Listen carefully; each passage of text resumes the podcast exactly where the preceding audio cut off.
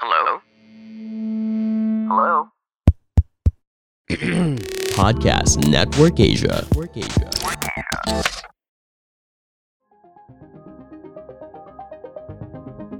Take note. You don't solve people, you solve problems. My name is Vanson. So, uh, I currently work with Canva as its country HR head. I'm here to define what this role is all about. Choosing career seems to be a constant. To make it more confusing, we refer to job descriptions we find online. Mostly vague, sometimes unrealistic. We are here to answer questions and debunk job descriptions by interviewing professionals so we can put an end to our career search. This is Job Defined. Thanks, Baban, again for uh, being with uh, us right now. This is Job Defined, and we'll be focusing on three questions or three segments, uh, which is discovery, debunking, and defining. Hmm. Maybe we can do a quick introduction about yourself, Baban. So, or Alvanson. For everyone's reference, um, Alvanson is his real name, and his nickname is Baban. Do people in Canva know you're Baban or just Alvanson? no, no. I think Ah, no. I think that nickname was uh, ramped down when I graduated from Benilde from college, and then when I went to work, it's basically just Vanson for for short. Ah, all right. Um, yeah. So first of all, thanks, Pat, for um, for the invitation. Really, really keen to see how far and how much impact this advocacy of yours would make in this world. Um, so for everybody listening, my name is Vanson. Uh, I've been in HR a little over than 10 years, uh, but I didn't start off in this field. I took a different degree back in school. I took a computer science degree, ironically, in my first degree, but eventually shifted and retake college uh, under the human resources degree in Benil, which, which is where I met Pat. No? Uh, currently, I function as the head of HR for Canva Manila, uh, one of Sydney's emerging unicorn uh, startups, uh, which is basically empowering the world to, to design through our platform. My role and responsibility uh, in Canva is to oversee the people team, which is responsible for the entire employee lifecycle and the employee experience. But at the same time, I also push forward a lot of culture and organization development initiatives to keep and maintain a good brand reputation in the employer space and keep Canva as an employer of choice. Yeah. All right. Thanks for that quick intro. Actually, I'm a big fan of Canva. Uh, I've, I, I think I've mentioned this to you since uh, 2014. I've been Mm. using it, and uh, it really helped me in terms of our creating our job ads. So I, I think I was one of the few people who were using it back in 2014 here in the Philippines, and I was uh, ever since I've been a big fan. And up to this day, we still use Canva. I use Canva not just for job ads anymore, but also for some social media posts as well. Yeah, cool. Glad to hear that. All right, so let's uh, start off with this question, uh, Vanson. Hmm. Uh, what was your uh, what was your childhood dream? I initially wanted to be an architect at the beginning because I during my tender years I I was fond of drawing and painting and my parents saw that I have this artistic side in me and really supported me by you know giving me art classes during summer you know or attending some you know art workshops um, during long breaks. Um, but eventually you know that dream changed over time uh, as technology creeped in, I would say, in during the teenager years. And then I wanted to be a computer science or a programmer. Yeah? At the height where the market was shifting towards nursing, you know, that was the, the economic boom at that time. In hindsight, the other side of the coin was there was an emerging need for IT, IT professionals. And since I'm not I was squeamish uh, when I see blood. so, so I go to the other side and, you know, took a course. This is why I landed on uh, a computer science background uh, at the beginning. Yeah, so uh, I'm just curious, uh, what made you shift, by the way, from computer science to human resource?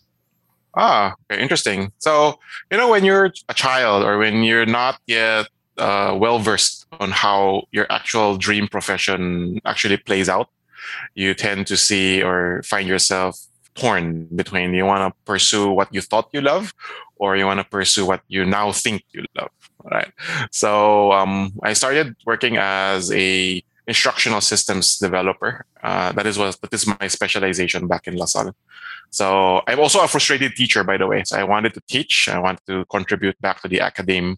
Um, but um, basically, in the Chinese community where I belong to, teaching is not a lucrative job in the eyes of you know our uh, grandfathers and uh, parents. So they they they encouraged me to look for an uh, for a different profession, and yet that was still an underlying principle I wanted to fulfill.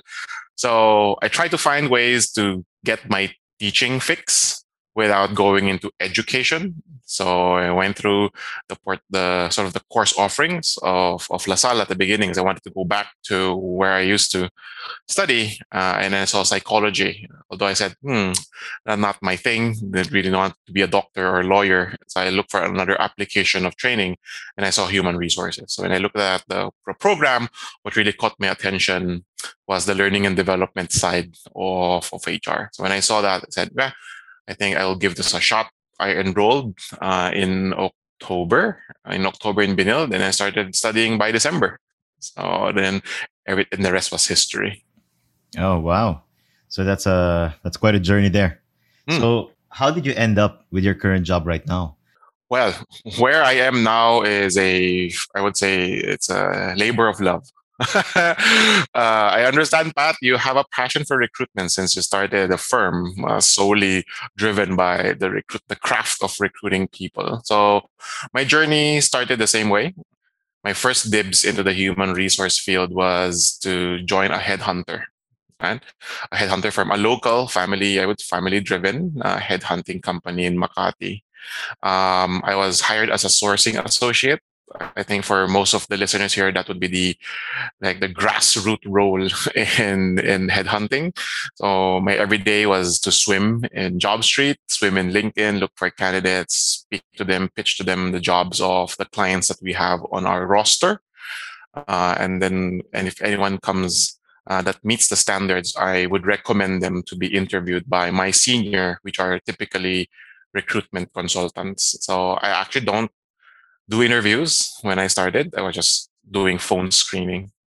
Um, that career was friendly to me, I would say. Uh, rose up the ranks into a senior recruitment consultant in the field. Um, I think it was, it was a auspicious time where uh, technical recruitment during 2010 uh, during 2010 was still in its infancy stage. So um, I had the edge because I had a computer science degree back in school. So I can speak the language of software engineers, which I recruit. So, you know, they can't drown me on IT jargons because I know what they're talking about. Uh, so that helped uh, gave me an advantage. I was able to, you know, push people into IT companies with the right fit, with the right skill sets, uh, which resulted to several promotions within a very short period of time. Um, but what really was the uh, inflection point in my career was when one of my clients in that headhunting firm wanted to sort of poach me or pirate me into their firm. Of course, in any client customer relationship, there's a non-compete clause. So it wasn't easy for me to move. You know? So I had to find a job in the interim to expire that non-compete clause before I can move.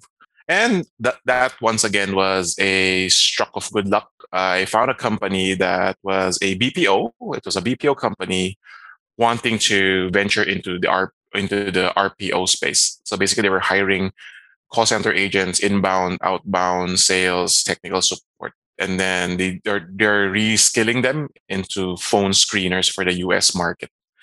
Um, given that their clients are mostly IT or technical, uh, I applied for a technical trainer, a technical recruitment trainer post, uh, and I got the job for a project contract of a year, which is the length of my non-compete clause.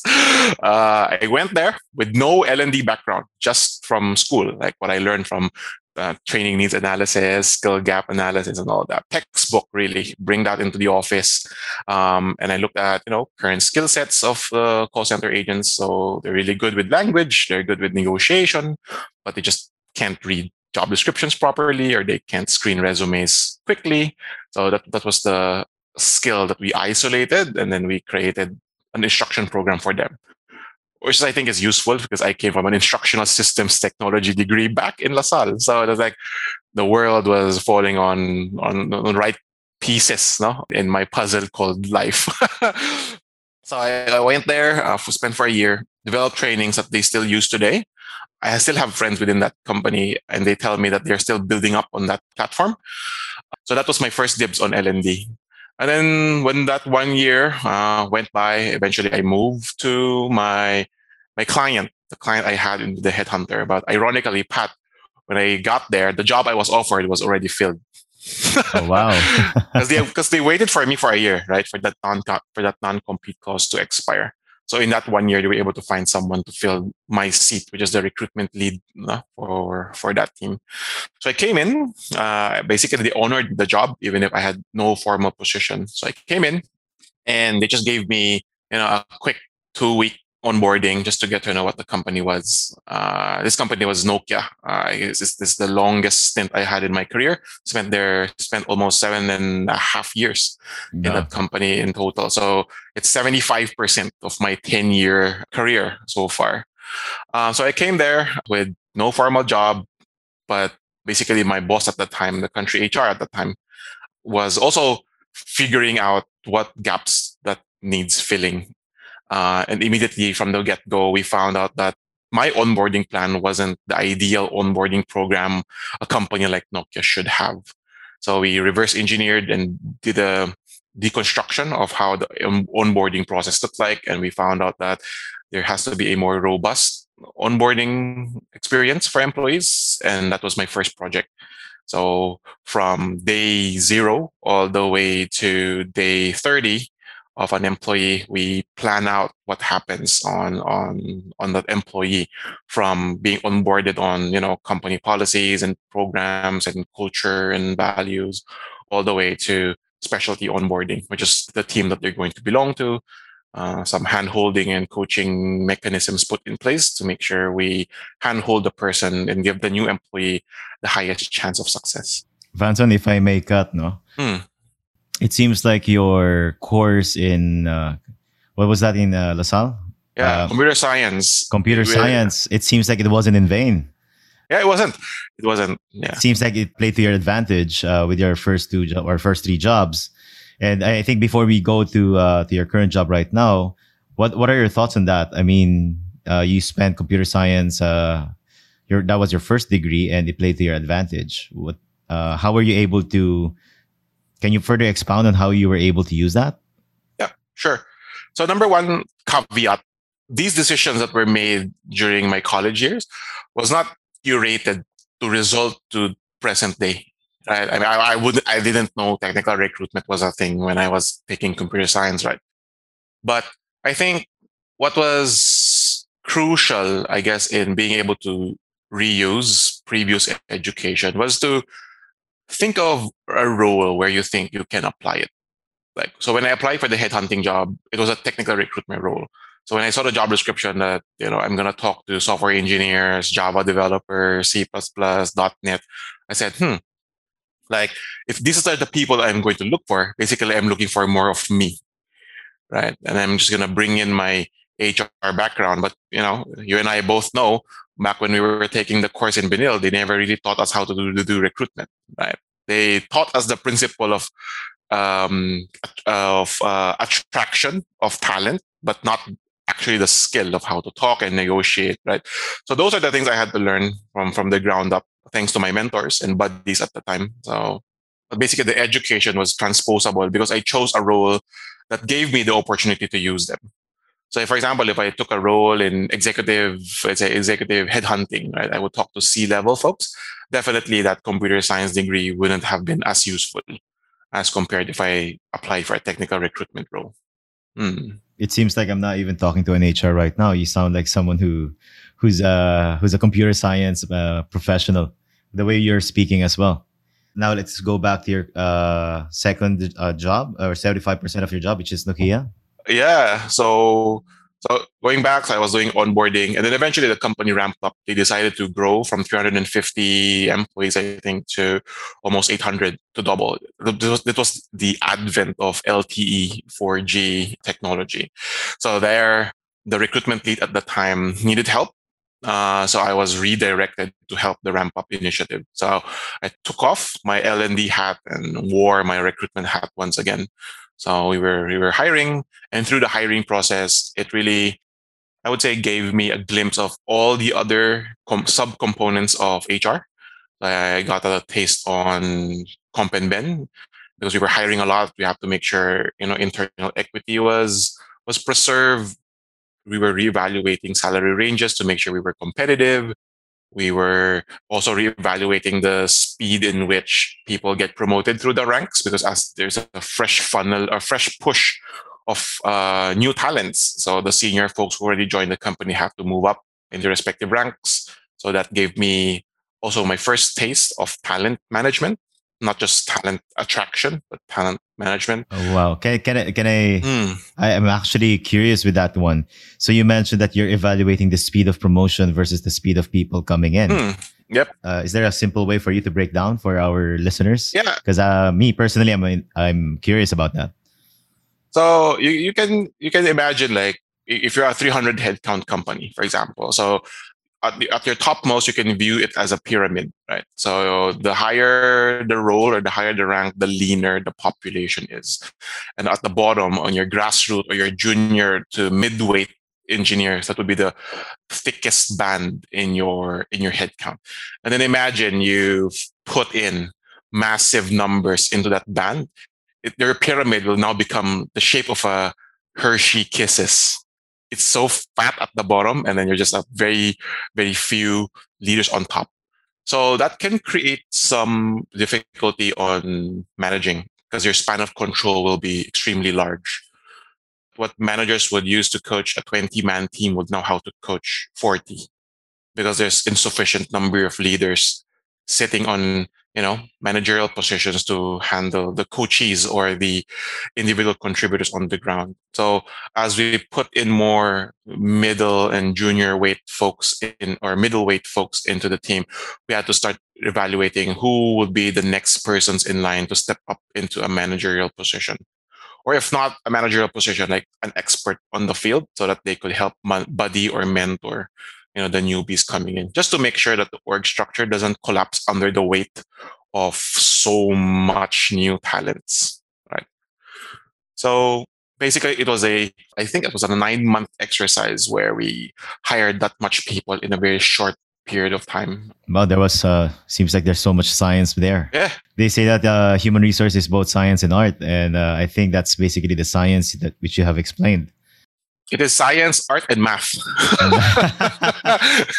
a good addition. Yeah. I think a lot of uh, human resource think that there's no math in uh, in our field, but there definitely is a lot of math actually from the compensation analysis and uh, also the numbers, especially if you're churning out a lot of recruitment and then also the internal performance, everything. Yeah. Definitely. So, so at that juncture in my life at Nokia, it was I would say the height of my career. Like you know, you're you're, you're part of a global you know uh, household name company.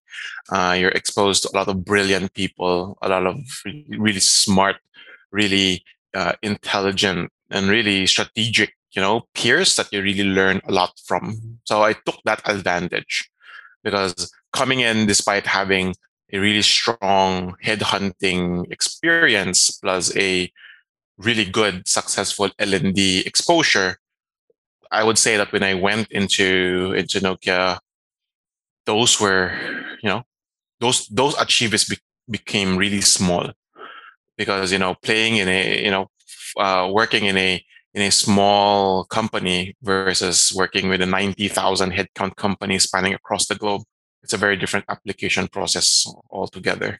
So I basically became a sponge again in, in Nokia, just trying to absorb everything that I, I could, which I think is kudos to my boss at the time, who was quite generous in exposing me to different things, whether these things are the things that I'm going to deal with for the first time or things that I might not be knowledgeable of. Like she was just, you know, pushing me and supporting me behind the scenes. Oh, having a mentor really helps. Yeah.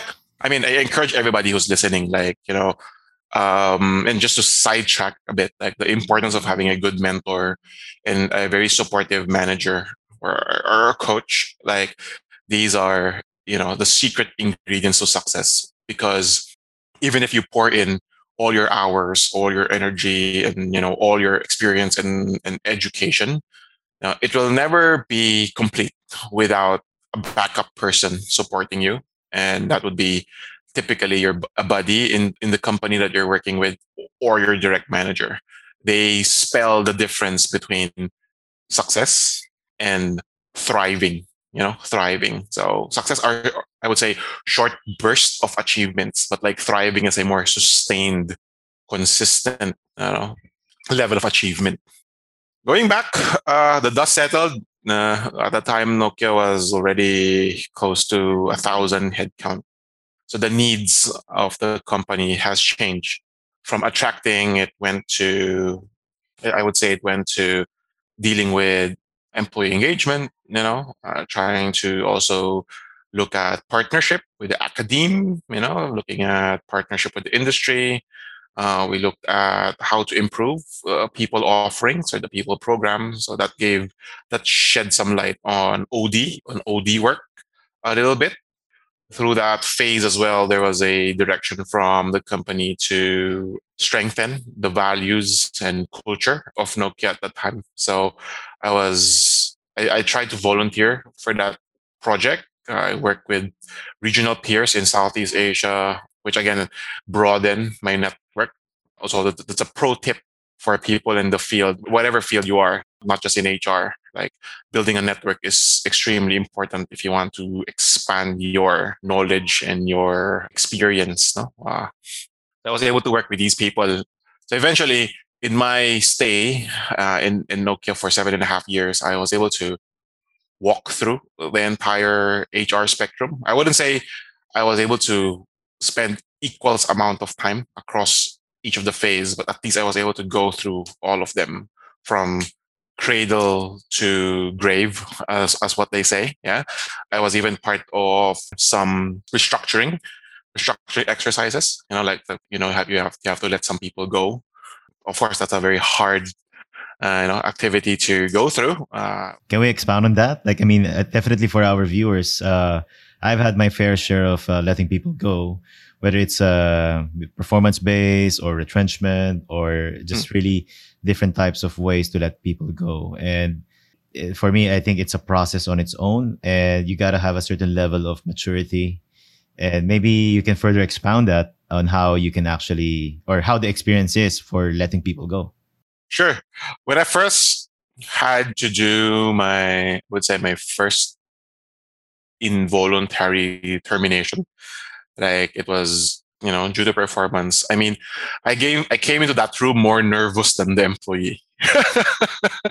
like when you go through the due process, right? You, you go to, you look at the notice to explain, you look at the explanation, you look at the notes that you got from the admin hearing. Like you're trying to build up a case, not the mindset also was a struggle for me to wrap my head around because typically when you say an employee is going through the due process, for a, ju- for a junior HR professional like myself when I started, it felt like it was one way to manage someone out. But you know, fast forward to today, the due process is basically just that. It's a process. It's not the process of managing people out. It's a process of fact finding. You know, there you try to gather data on what's going on in the in the current situation. So going back, I was more nervous. I was actually stuttering when I was like delivering the the decision, and my boss at that time was there, you know, just observing so that she could coach me right after. So it was really a struggle. Uh, the employee that we were speaking to was initially very defensive. Uh, didn't want to accept the decision, but the decision was final. So we still had to let that person go. Uh, I learned a lot because definitely, you know, when you're when you're when you began your your your HR career in recruitment, the effort in which to find that person, convince that person, then get that person in and then you move into the middle of the life cycle, which is to maintain employees. Like you, you nurture them, you grow them, you, you coach them. And then you're also the person to let them go. Like, you know, it's it's it's a it's a it's a tension of opposites, right? That you're the one who got them there, and then you're also the one to let them go, right? So it was an ordeal that wasn't easy to swallow, I would say. But you know, I learned that that is that is HR. That is HR. You you protect the company's interest by making sure that the people that don't contribute or don't you know lift their own weight to get the company goals across the line have to be coached and if necessary you know have to be um, escorted out you know. But at the same time you know i also learned that you know when you when you, just just speaking about offboarding or you know letting people go it's, it's not just about protecting the company. Uh, i'd like to let you know the listeners know that it's also an act of fairness to the employee uh, just to sh- just to shed some insights here. Sometimes employees feel that the job isn't for them right? Or sometimes they already know that they're struggling it's it's difficult to get out of bed they just drag themselves to work. But they can't resign because they have you know people to take care of families to feed right? Or they just couldn't summon the courage to write a resignation letter. So kickstarting that process through, you know, through uh, the due process, by the way, just to uh, give them that light at the end of the tunnel that, you know, it's not working out. The company knows it's not working out. You probably for yourself know it isn't working out. Um, so what's the best course of action? And during that time, uh, I had just one example here to share. Like during the middle of the due process, one of the person I was trying to, you know, gather information from said, you know, Vanson, this is this just isn't for me anymore. Like um, initially, I thought it was uh, because this person was used to be a high performer, right? So I was even the one trying to debunk. You were so good a couple of years back. Well, what you know what happened, and apparently the passion wasn't there anymore. Uh, life life happened. There's many different things that that change in that person's environment that move that person to a different passion, and then we just spoke and just just have a candid conversation that led to that person resigning no, there was no letter. No, it was just a verbal, you know, verbal um, affirmation that this isn't for me. And then he just sent an email saying that, you know, um, you know, uh, I, I, love my stay uh, in the company. I like the people that I work with, but it, I think it's about time for me to pursue something else. It was that very candid, you know, and then that person left, right? So it's also fair for the employee because uh, we are we are also not in the position to force them to keep doing something they don't like. It just needs you know that wake up moment, and then that that pushes them into action. And then circling back to that story, that person is now doing a different thing, has a own has a business, very beautiful family, and looks like the person has been you know really thriving with his passion projects on the side. So it was a win-win, I guess, at the end. We had to go through that ordeal, but at the end it was a fairy tale ending for both. You know? So yeah. Yeah. So with all these experiences, how did you end up in your current job right now? Yeah. So after that, I was also again very lucky where um, I actually uh, wasn't looking for a job at that time when I was with Nokia. Uh, and then a friend of mine who works at Canva was trying to place for in HRBP position. And at that time, I functioned at the same capacity back in Nokia. So I said, you know, I, I don't know anyone in the local scene because I've been in Nokia for seven and a half years. And and I said, hey, maybe if I maybe if I send you my resume, you can use it as a reference. Like look at all the keywords there and then, you know, Google them up or her Boolean search the hell of it in LinkedIn. Uh, but apparently, this friend of mine circulated that resume into the hiring stakeholders at Canva. And I eventually got invited to an interview. I didn't know Canva then. I wasn't a user. I was a PowerPoint champion uh, at that time. I came in, didn't know about the company, just spoke to some of the folks inside Canva. I was given, uh, you know, the proposition of what the role could be, and I said, "Well, it's promising." I did my research, you know, as HR, you know, we research companies like we're doing a thesis, right? so I researched the company, knew it was a unicorn company based in Sydney, blah blah blah, and then I took a shot at the selection process because I was wondering, like, why does Canva send a challenge, like a take-home challenge to its to its new to its candidates. So it was a very new experience because I never had worked with a client back in the headhunting space of this particular process. So I landed the job as an HRBP at Canva. I didn't come in as a country HR. Mm-hmm. So I came in with the same role I had back in Nokia. I was assigned with a different with a with one specialty at Canva, which is the customer service team. I helped the leadership team create people programs, which resulted to increase in performance, increase in engagement, increase in morale. The leadership team also was able to benefit from a dedicated HR business partner sitting in the team to help improve people's coachability and improve the coach's ability right? So it's two different things, but from the same word, like coachability and coachability, right? So I would say a good series of success. And then eventually the company took a pivotal turn to really beef up its country leadership. So who used to be the people lead for Canva Manila was nominated to be the country manager. The position, the, the people lead was vacant and it couldn't remain vacant So I was the, I would say, the most eligible person for the role. So I took the job on an interim capacity, but eventually, you know, they just, they just said that, hey, you're already doing a good job there. Why not just keep and stay in the role? And then two years after, I am in the role uh, still, uh, leading the people team or what we call the team happiness team here at Canva. But at the same time, just fairly recently, early this year, January, I also took the role as the head of the People Shared Services team, which is basically an HR department or HR function that sits in Manila but supports our Sydney, US, and Europe operations. Wow! Congratulations. Thanks. Um, speaking of uh, speaking of being the head of uh, human resource, you basically rose up the ranks, and one of the things that professionals don't understand is from being an independent contributor into a leadership role, that transition is quite crucial. Not a lot of people actually make it to, to become a manager or to be a leader. So how was that transition like from being an independent contributor into a leading role or a managing role? Can you sp- cite specific examples or pivotal moments in your career where this is the make it work, break it moment for me? Sure. So, for context, before Canva, I was always an individual contributor.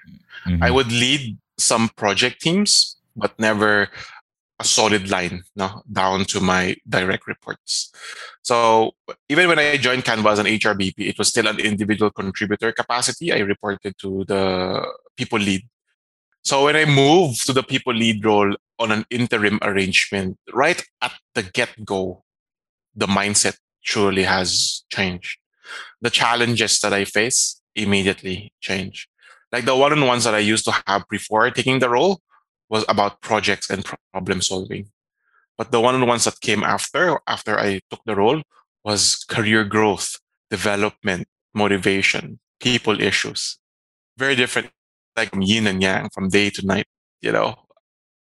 Taking care of people versus solving problems are two very different muscles that you flex. And sometimes if you're in the individual contributor role for a long time, like myself, the muscle on developing people and coaching people is, I would say, a muscle that you didn't know exists. And then suddenly you're forced to flex it. And then that, that's where you'll you start to diag- you're, you're, you're, you're able to start to diagnose that that muscle is weak. Right. So you're able to strike conversations but you're not able to build connection.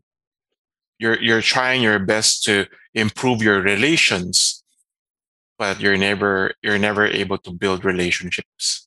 So those were the challenges right at the start that I faced. So, but of course, since I got the role, I had to be successful. right? So I had to first be aware that these are my blind spots and weaknesses. So I immediately enrolled myself on several programs offered internally by Canva. I also selected uh, a couple of mentors or buddies to help me improve my coaching. And at the same time, I took it outside. You know, I, I enrolled on on certification programs. Uh, I I connected with some people I know in LinkedIn. You know, you and I both uh, know Penny, our old professor. Of course. Yeah. So I also reach out to her. Uh, you know, just helping me get through this new chapter, you know, of my career. So just to answer your question very quickly, people who think you can't get there is I think a glass ceiling people put on themselves. You know, definitely you can punch through that number for, for many different in, in many different ways, right? Either you're presented that role by chance, like what happened to me. Number two, you can take an active role by you know applying internally within your company or externally through to a managerial position. Know? Or three, um, you might not you might not see yourself going into that route formally immediately, but you can start volunteering to lead some projects you know, or leading some micro teams and really just to see if that is for you. Because definitely coaching or managing people per se, I don't think it is for everyone. It, it requires a certain kind of wiring to to be successful in these kinds of jobs. Mm. Yeah, and I'm still getting myself rewired now, to be honest. It's uh that's uh that's great. In fact, uh, what I find uh, that's really good is that the con- the the drive for self improvement, being self propelled to learn more. Because uh, I'm also a believer that if the moment you stop learning, you become obsolete. So another question that I have here, with your with your a decade's worth of experience, what are the misconceptions or the common misconceptions about human resource? I, am sure you have uh, you have had your fair share of uh, things to share about the common misconception about the role. Definitely, when you hear the word HR, it's synonymous to hearing the word like the disciplinary office back in school. If you're stuck in a room with HR, it, it's it subtly sends a message that that person is in trouble, right? So that is a that is the most common, but I guess it's a myth that we need to start busting you know because definitely hr especially in the at least in the last few decades really shifted its role inside organizations. Um, before we used to be called personnel management or or, or personnel i would say uh, officers. Like we just make sure that the workforce is you know working properly and and the machine is humming you know? That, that's was basically what our job was. But you know at least in my own experience in that in that small decade uh, that that I've been in this field definitely the value proposition of HR is more than just keeping the engine running. Even from um, the way we take care of employees have drastically changed, at least over in the last 10 years, from 2010 to 2020, I would say. And we capped off 2020 in a big way through the pandemic, right? So it really has thrown textbook concepts of HR out the window. Um, so I would say that um, apart from us being the bad cops, we are actually employee champions. Uh, behind the scene. People just don't see it because you know our our reputation precedes us most of the time. But we are actually the people that make sure that the employees come to work engaged, energized, and driven to do their best work. Right. And there's just so much ingredients that go into this program of empowering people, training and nourishing people, uh, developing people, at the same time taking care of them not just professionally but personally as well takes a lot of deliberate effort and energy from the human resources team. So i would say that the next time that for example you get to interface with hr try to look at it from a different perspective because what you enjoy about work what you enjoy about the company definitely hr had a contribution in making that thing happen. So Oh wow. Yeah. Thanks for that. Um, another thing is, uh, I think it's very important for us to, for the listeners to know, what are the things that they don't see. You mentioned earlier that HR works behind the scenes, and actually, a lot of jobs have the behind the scenes moments, and we want to shed light on these moments, and so that our listeners can realize or what should they see, or what others don't see, or what should they see if they're going to venture into human resource. Hmm. What people see is that HR calls the shots. Because we are the ones who send out announcements, messages, we launch programs, we write new policies. It's like we're on the driver's seat. That's what they see. But what they don't see is actually we don't make all the decisions. We are consultants of the business. We consult problems, right? So the business wants to do something. If that something has an impact on employees or to the employment conditions, that is where we come in. We give advice to make sure we are compliant. We give advice to make sure it is fair for both sides, fair for the employees, but also fair for the employer, right? We make sure we it is legal, you know, just to make sure whatever programs or whatever policies or changes in comp and ben, for example, when it rolls out, it does not go against any labor laws. At the same time, we also give them foresight. We give the business foresight on how a particular program can change the way the business operates beyond one year's time. Right. So we take a look at uh, how we compete in the talent market, how we compete on retention. How do we make sure that people don't fish our people? Uh, we also look at how we can better retain and engage our employees. And these are the things that don't people don't see. These are the discussions that are locked up in a room, right? And people don't get the RSVP to join. So that's what they don't see. And sometimes, you know, another thing and a byproduct of that that people also don't see, sometimes HR is, you know, stuck in the middle. Like you want to do something, but it takes away from the other and vice versa. So you also have to make really solid, well-grounded analyses for every business decision that senior leaders take. Because any decision made from the top, just like a waterfall, cascades down you know, to, to the employees. So we make sure that we're already there at the bottom, looking looking up. How will this fall down to to employees, and how does this impact? Because you know unlike like if I, if I compare HR programs to product to how products develop, when you roll out new features, right, and if it doesn't work, you just roll back. You just restore factory setting and you go back to, to its stable state. In people, you can't do that. When you roll out new programs and it brushes people the wrong way, you can't tell people, hey, can you forget that that happened and just go back to how you used to feel prior to that program? You can't do that. That's why it's that's why it's super important to be really careful and keep both employees and employers' perspectives at par whenever decisions are about to be made. And that's what people don't see. No, sometimes when we roll out new programs, they feel pro employer, so pro employer, like they didn't they didn't listen to us. That's not true. It just so happens that maybe at that time, at that situation, it made more sense to side with the employer.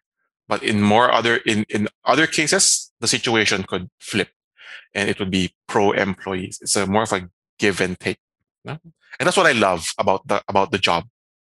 You're in the middle of this uh, negotiation, bartering. You're in the middle of this uh, strategic planning, which I think is what lured me, you know, into human resources and you know stay in this profession for ten years. Thanks for that, uh, And Since you mentioned that uh, this is what you love, I want to ask this question: What does it take? What does it uh what it takes for the, for one to be a human resource head or to be a human resource professional? Uh, if I were to make it simple, right, for for the listeners, both for people who are about to graduate or for people who are shifting or people who are already in the industry but wanted to see if this is really for them. I would see that for someone to be successful and thrive in an HR space, they would need to have, I think, four key things or four key skills, I would say, or four key categories. Number one is if you have a high attention to detail, particularly people details, you look at it, you know, how they feel, how they work, how they act, how they speak, you know, the, the human element of businesses or organization, then that is one of four things that would probably tell you HR is for you. Because if you have this people watching or people uh, people senses like akin to like Spider-Man, right? So my spider sense are tingling. Like if you have that people sense is tingling uh, moment, and you you really look at people, how people operate, it means that you are uh, you are across and you are able to empathize on how people feel. And if you are able to do that, then your decisions will take these into strong consideration. With detail, you also have to analyze. So I think analytical skills is one of the key things that really help you thrive in this industry. But analyzing mathematical numbers and analyzing people are two very different disciplines. When you're able to analyze your data and analyze how it impacts the people that you're going to influence through your programs and policies. It's going to give you some sense of like foresight on how these things impact organizations moving forward. You also look at, you know, the cost benefit of rolling things out.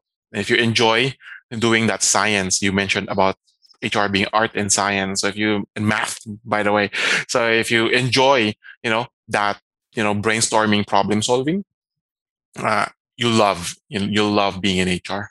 And speaking of problem solving, that is the third skill I would say that HR professionals have is problem solving. No, and take note, you don't solve people, you solve problems, right? So when there's a problem, you don't attack the person, you attack the problem. And if you have that uh, way of thinking, or if you're wired like that, you're able to look at problems and do deep dives. You're able, you enjoy doing root cause analysis. You enjoy looking at human behavior and how it translates to, let's say, productivity or effectiveness or efficiency. If you like correlating and you're, you you like to deduce insights from the different moving pieces or moving parts and come up with recommendations to really move the needle or turn the dial, then you love also being in HR because there's so much dials and needles to move. It's like you're in the cockpit of an airplane. Like there's just so many instruments in front of you. So if imagine if you're part of a huge company, you magnify those dials and, and, and needles based on the number of people that you touch or influence in your organization. And then the last is customer service, I would say. Like your customers are your internal stakeholders, your employees, your, your managers, your, your senior leads, even your partners externally, the, the industry partners or the academe partners that you have, for example. If you have a heightened or elevated sense of customer service, you always think in other people's shoe.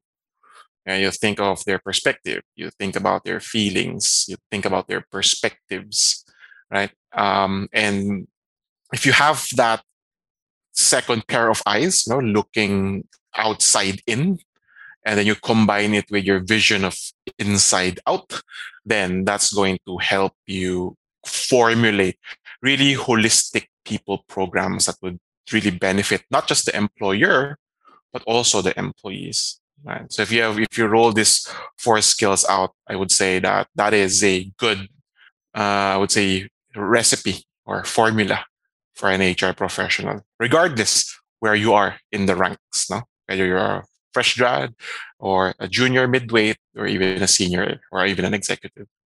All right, that's great. Actually, I I got my quotable quote from you. So uh, you don't solve people, you solve problems. So we're gonna use that for this podcast.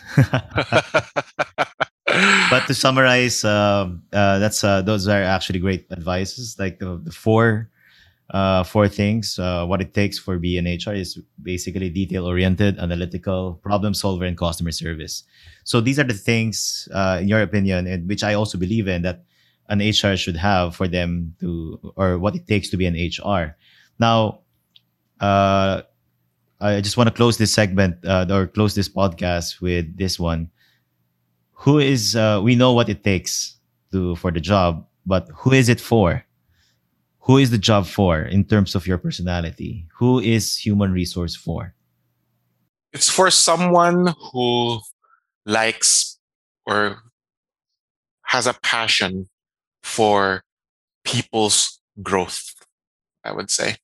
Because, you know, you're an entrepreneur, Pat, mm-hmm. right? So uh, I'll try to anchor this with you as well. So you're part of this conversation.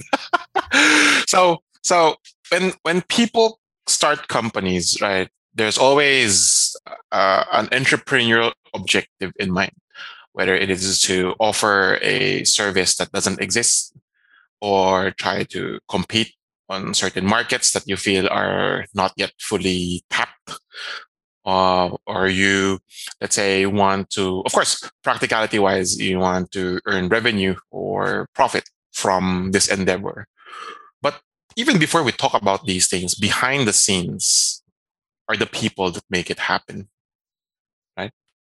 So given that all businesses have people at, at you know in, in the machine room making these uh, entrepreneurial endeavors uh, succeed um, if you're the person that wants to be on that side of business looking at how to orchestrate people know use their strengths as levers know, and you are like the fulcrum.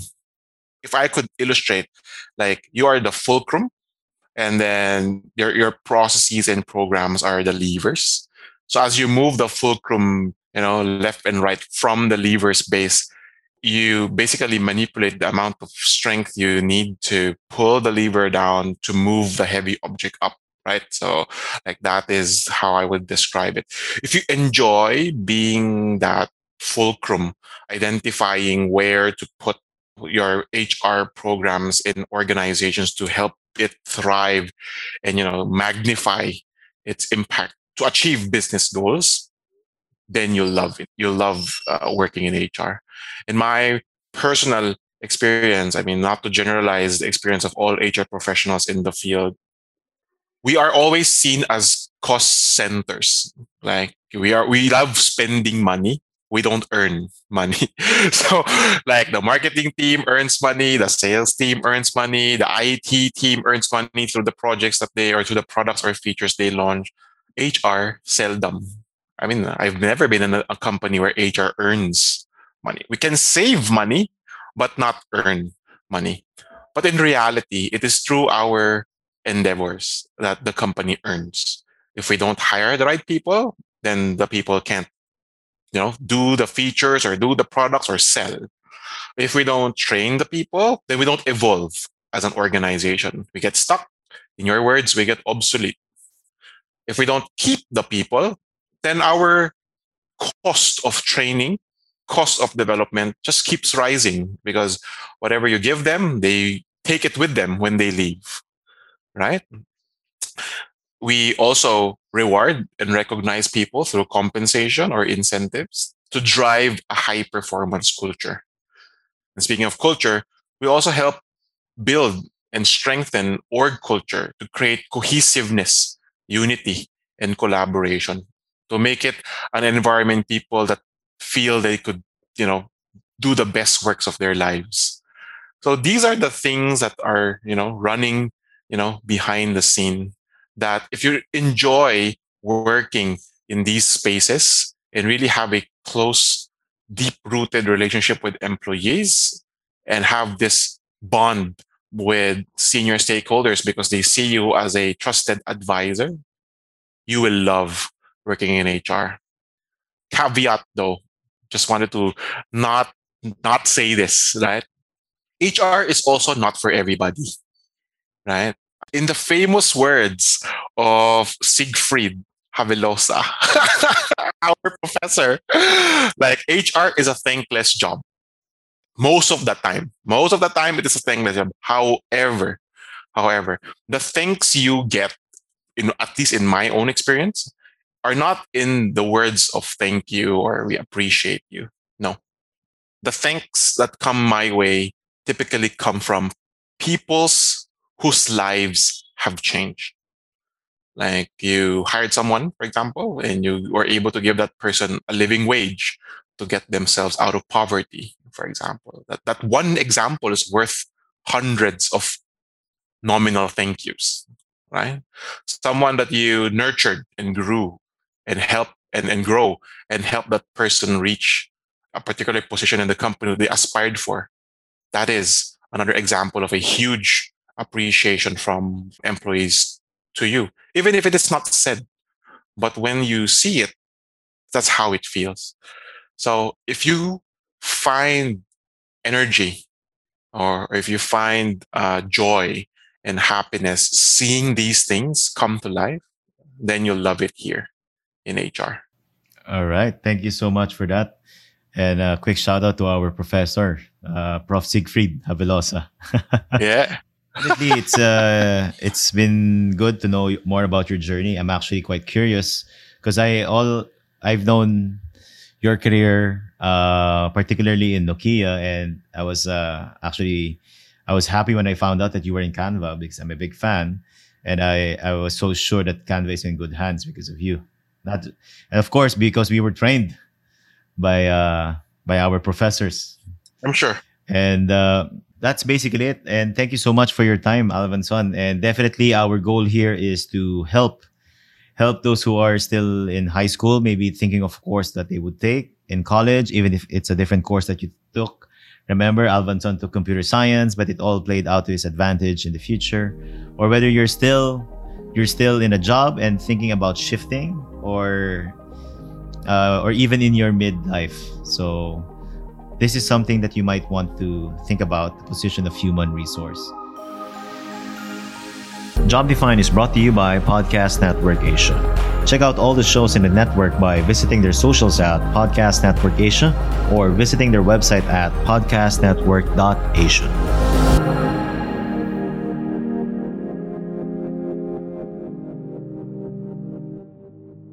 The views and opinions expressed by the podcast creators, hosts, and guests do not necessarily reflect the official policy and position of Podcast Network Asia. Any content provided by the people on the podcast are of their own opinion and are not intended to malign any religion, ethnic group, club, organization, company, individual, or anyone or anything.